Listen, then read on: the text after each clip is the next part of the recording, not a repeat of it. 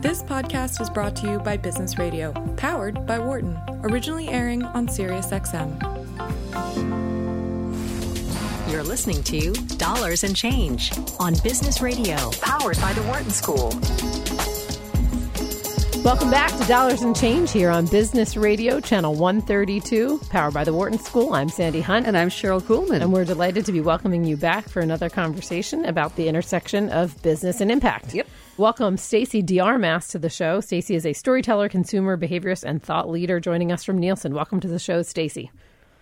Thank you so much. Happy to be here.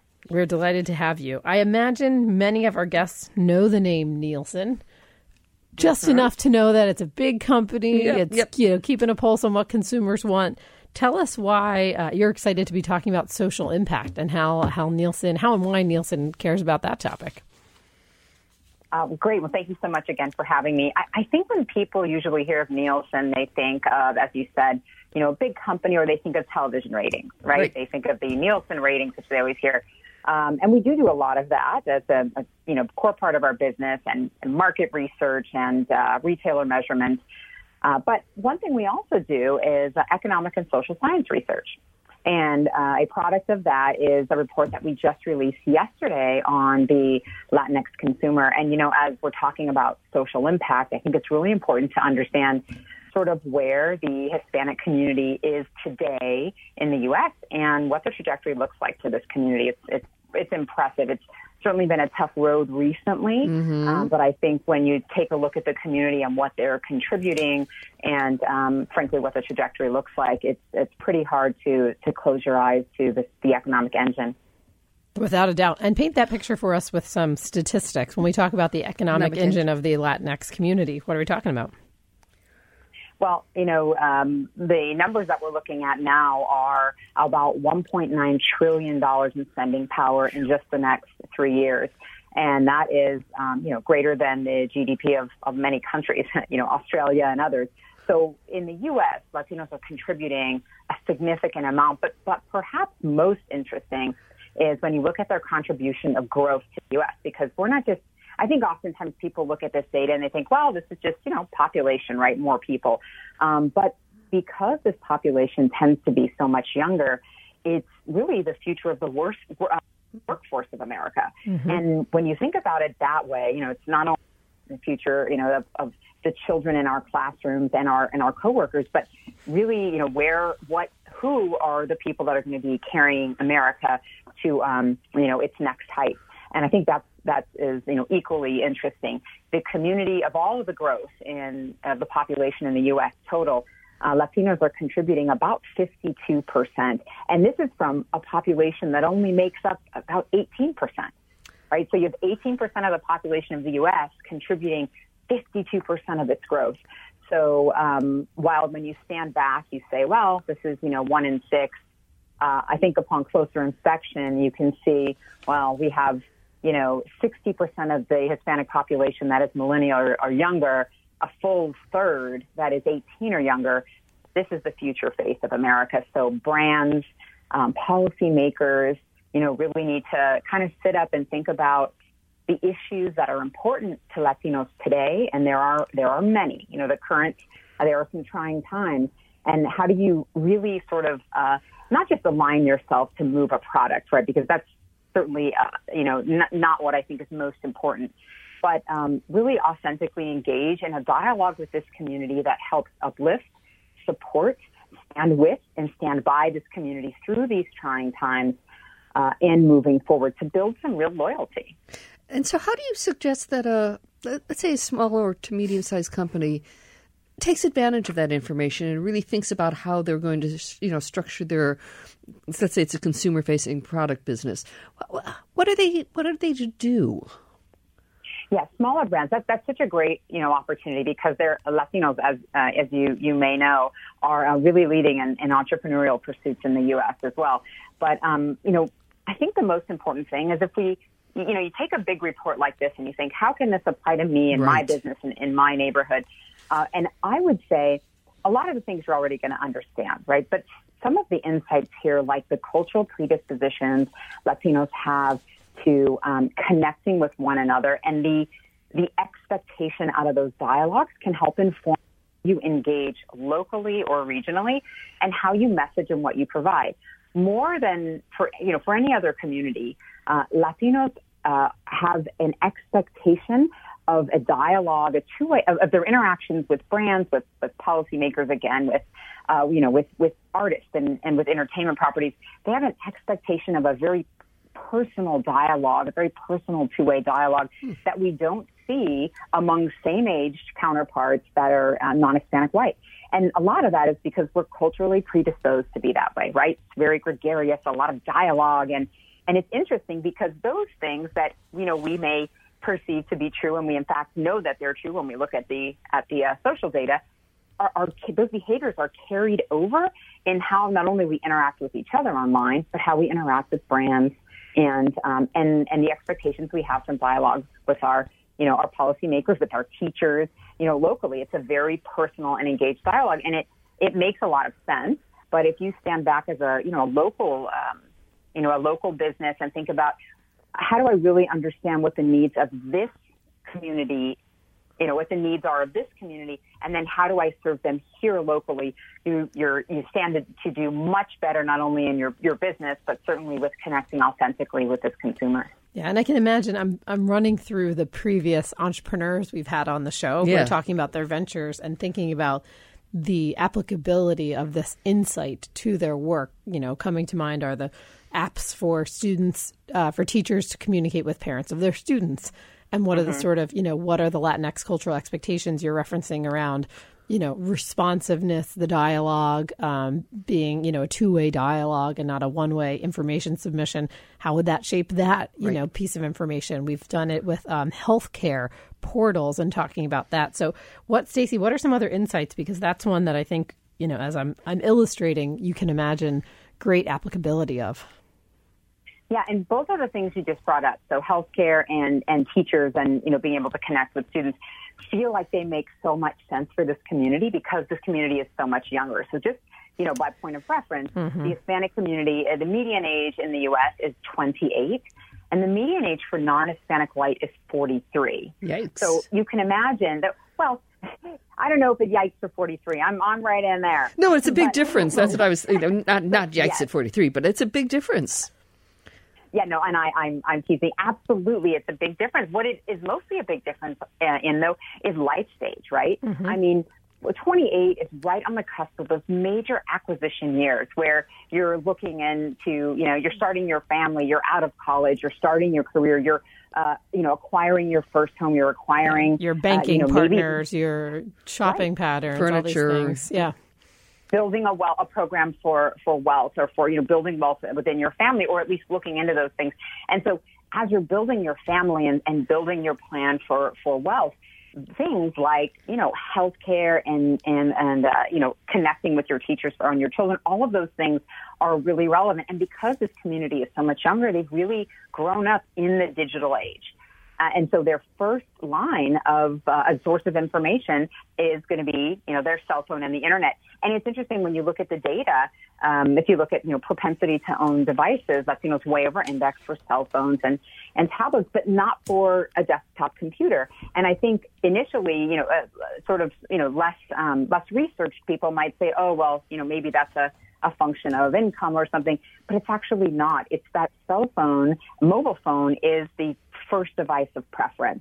And because the community is so much younger, things like a desktop computer in the home aren't necessarily a you know a must have the same way a tablet sure. or a game console. People are going to be talking about them like we talk about landlines now. Yeah. Like, I don't have. Why would I have a computer at home? You know, I my phone. I love my landline.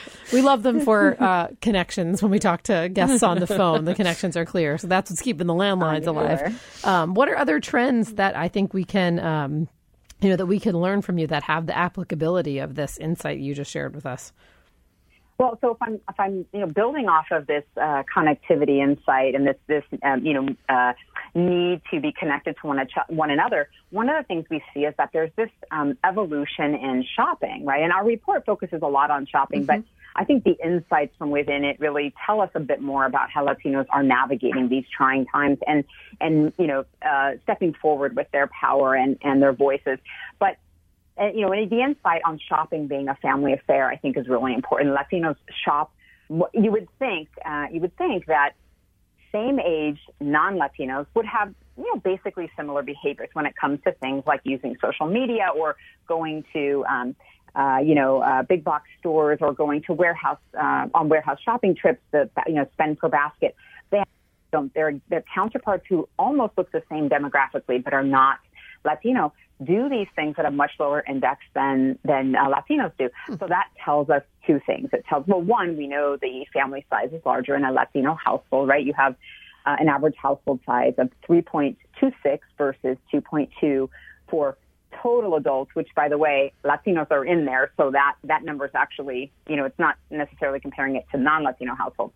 But because the household sizes are larger, things like shopping together, larger purchases, and the need to, um, or the interest rather in uh, in couponing and in um, being open to uh, digital and mobile uh, ads coming to Latinos at the point of purchase are much greater. And those are, are great insights. You know, if you're a brand or a retailer and you're looking at, you know, what are the, um, you know, what are the, the touch points that are going to create the most value for this consumer, uh, because you want to develop an authentic relationship, not one that is a mirror of what you're doing in other uh, markets. These are the types of insights that can help you better understand and uh, navigate those waters.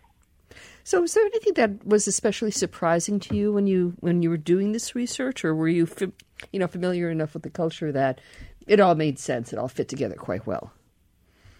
Well, I'm I'm familiar with the culture because it's it, uh, you know it's it's also my cultural background. But my experience here in the U.S. is different as a first generation Latina than you know my dad who came here you know when he was 15 and and uh, others in my family. But one thing I think that's maybe you know the most interesting or, or perhaps most fascinating is the impact that Latinos are having on American culture by and large, right? So things like and music is such a great example of um, of the sort of impact that's that's just viral. When you know there isn't probably uh, any given week that you can really navigate around your life without being influenced, without hearing uh, Latin music. Certainly, you know, since last year, and of course the success of uh, Despacito, yes. which you'll remember, and that actually happens to be the you know the most viewed uh, video on YouTube globally ever.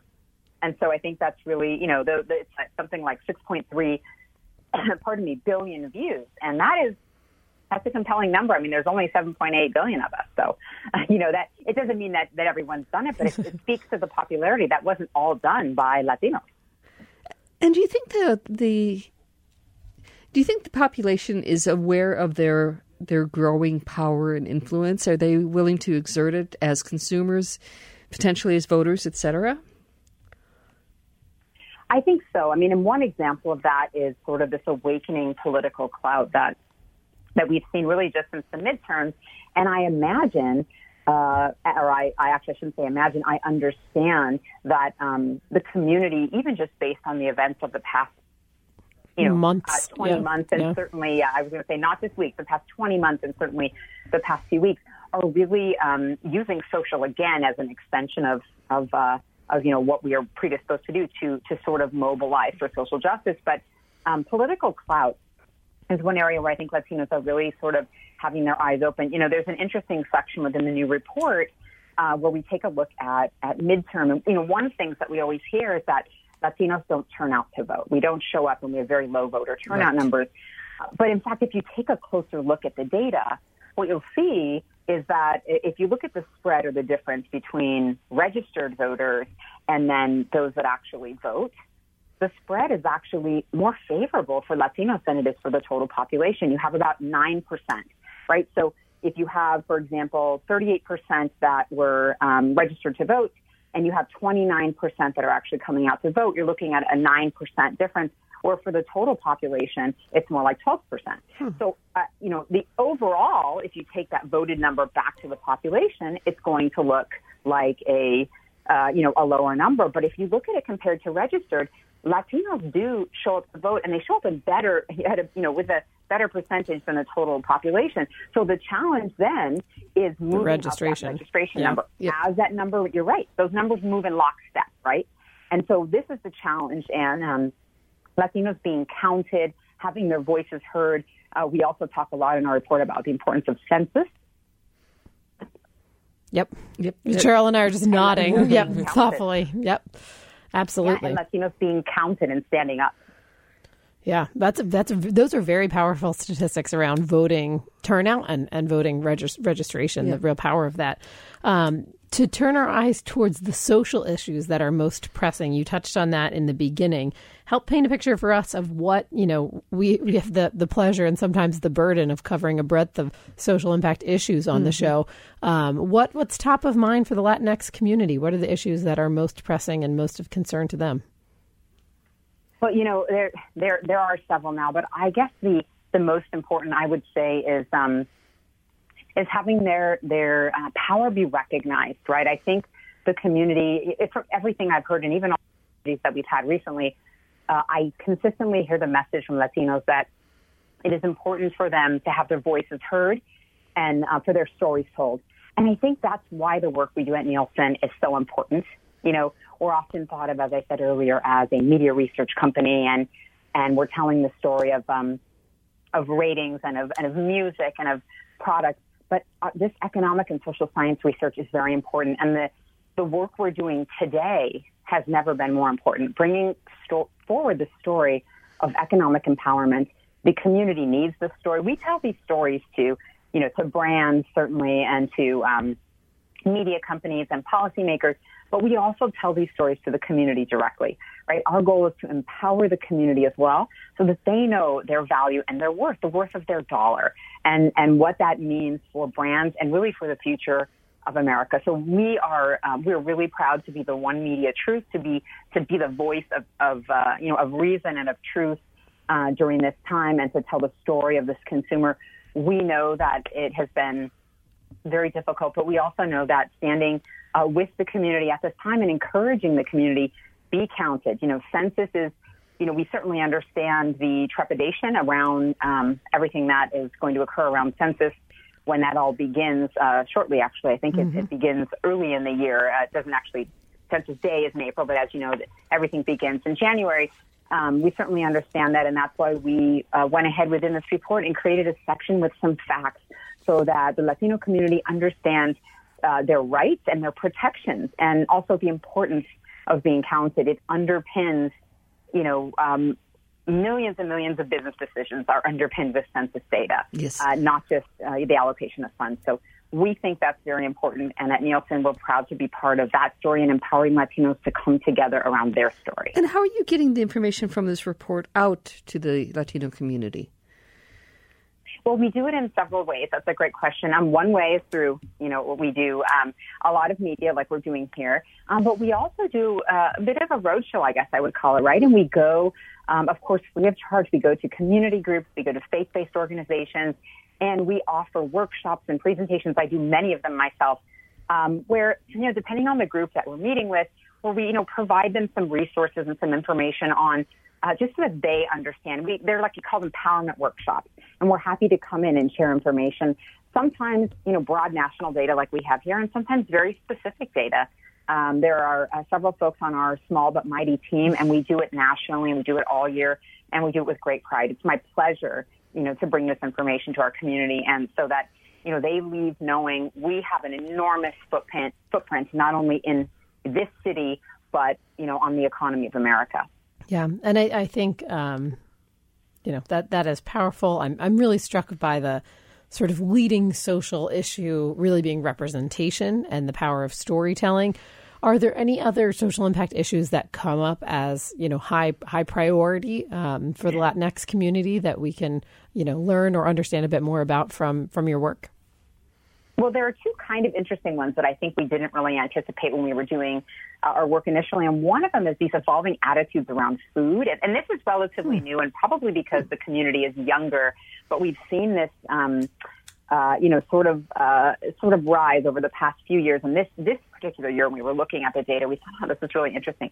Things like food safety and food sourcing, you know, whether or not, uh, which, which we hadn't seen really before uh, among the Latino community. It wasn't to say that it's not to say that there wasn't interest. It just wasn't as uh, as pronounced as we see it now. And when you say and food safety, might, are you talking about food insecurity or like safe fishing practices? Oh. I'm talking about um, safe practices. Mm-hmm. Okay. Mm-hmm. Uh, yeah, not not not insecurity. Yes, and I, I, understand. Thank you for the clarification on the difference. But no, um, it's it is about you know what how food is produced and whether it's produced locally or not, and whether there are pesticides that are used and how things are packaged. You know, the you know whether there's a you know too much plastic or these are things that we really haven't seen among the Latino. community. it was very interesting. I thought too, huh? This is super interesting, but it also aligns, you know, with this is a younger community. I was going to say, so yes. Find, they, you know, these are things that are, are big social issues. So the community is adopting these and bringing these in, but at the same time, staying absolutely firmly rooted in the traditions and traditional, you know, lifestyles of Latino behavior. One of the things you would expect to see would be sort of this evolution over time. We often hear a lot of different names for it, you know, acculturation or or whatever, but sort of this adoption um, of uh, of American culture more more specifically than uh, their traditional culture, but we actually do not see that. We see the reverse. And the reason I see that we believe we see the reverse is because of uh, the access to digital content. It's so easy uh, to connect. And what I mean by mm. that is, you know, for me, when I want to connect with something, when I want to connect with cultural content that's meaningful for me, even though I, you know, I'm born and raised here in the United States, when I want to connect with that culture with uh, you know, Cuban culture or, or some of my Latinidad, it is very easy. It's two clicks away. Mm-hmm. And I can listen to any kind of music that feels right for me. I can watch content. I can see it come through my Instagram stream, uh, which I follow. You know, there are several, uh, several organizations I follow that give me just some wonderful, you know, bite-sized content that's relevant, that's in language, that's meaningful. And so it's actually easier today for me to connect with cultural content and keep that fresh than it was for my dad you know, uh, 50 years ago. Right. So, uh, so that's one reason that we see that kind of staying alive. Um, and the other thing, and the other thing I think I would add is that, um, along with sort of, um, you know, food safety and, and those evolving attitudes around, around food preparation is, um, the evolving attitudes around social responsibility and the expectation Latinos have for brands. This is really important and increasingly really you know, the last two years, of course, but just the last several weeks, right? Certainly the last two years for sure, where we see that this is important now for Latinos, uh, aligning themselves with brands that understand their unique American journey and that value that unique American journey.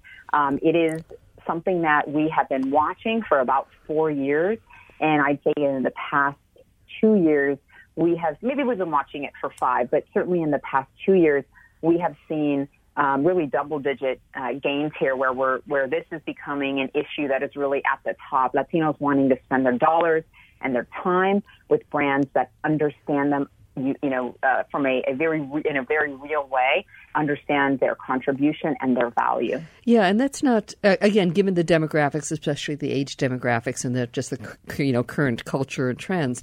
That doesn't surprise me at all.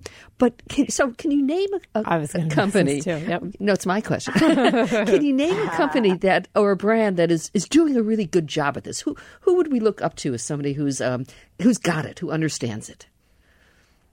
Well, there are several out there. I'm hesitant to name, uh, you know, any brand specifically because of, you know, just sort of uh, the world we're in now. But I will tell you, um, I recall several years ago, uh, and there were several brands that they've really done this, and as you mentioned, across the social space. Mm-hmm. Um, but I, I did want to mention one thing that we see that is interesting is for Latinos, they index higher at valuing those things. So while everybody wants to align wants to align their dollars with brands that are socially responsible and that care about the community, the environment, uh, for Latinos, they, they have a higher index on the place and higher index on the, the importance of those things. Wow, so it's okay. more important for them than it is for the total community. Um, Coca Cola does a wonderful job. Now, uh, there's one brand for you. Okay, uh, they have steps. We weren't sure if you're going to name names. So tell, tell us tell us oh, a little bit about what Coke is doing well.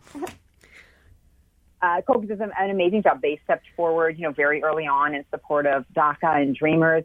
And, you know, at the time that they did that several years ago, this was a, you know, it was a big deal for a big company. I will tell you, Nielsen. You know, we, I, for the, and I, you know, I, I doesn't seem too self-centered, but we, when, you know, we, our CEO, David Kenny, uh, was one among the first major CEOs to step forward on the importance of census and the citizenship question.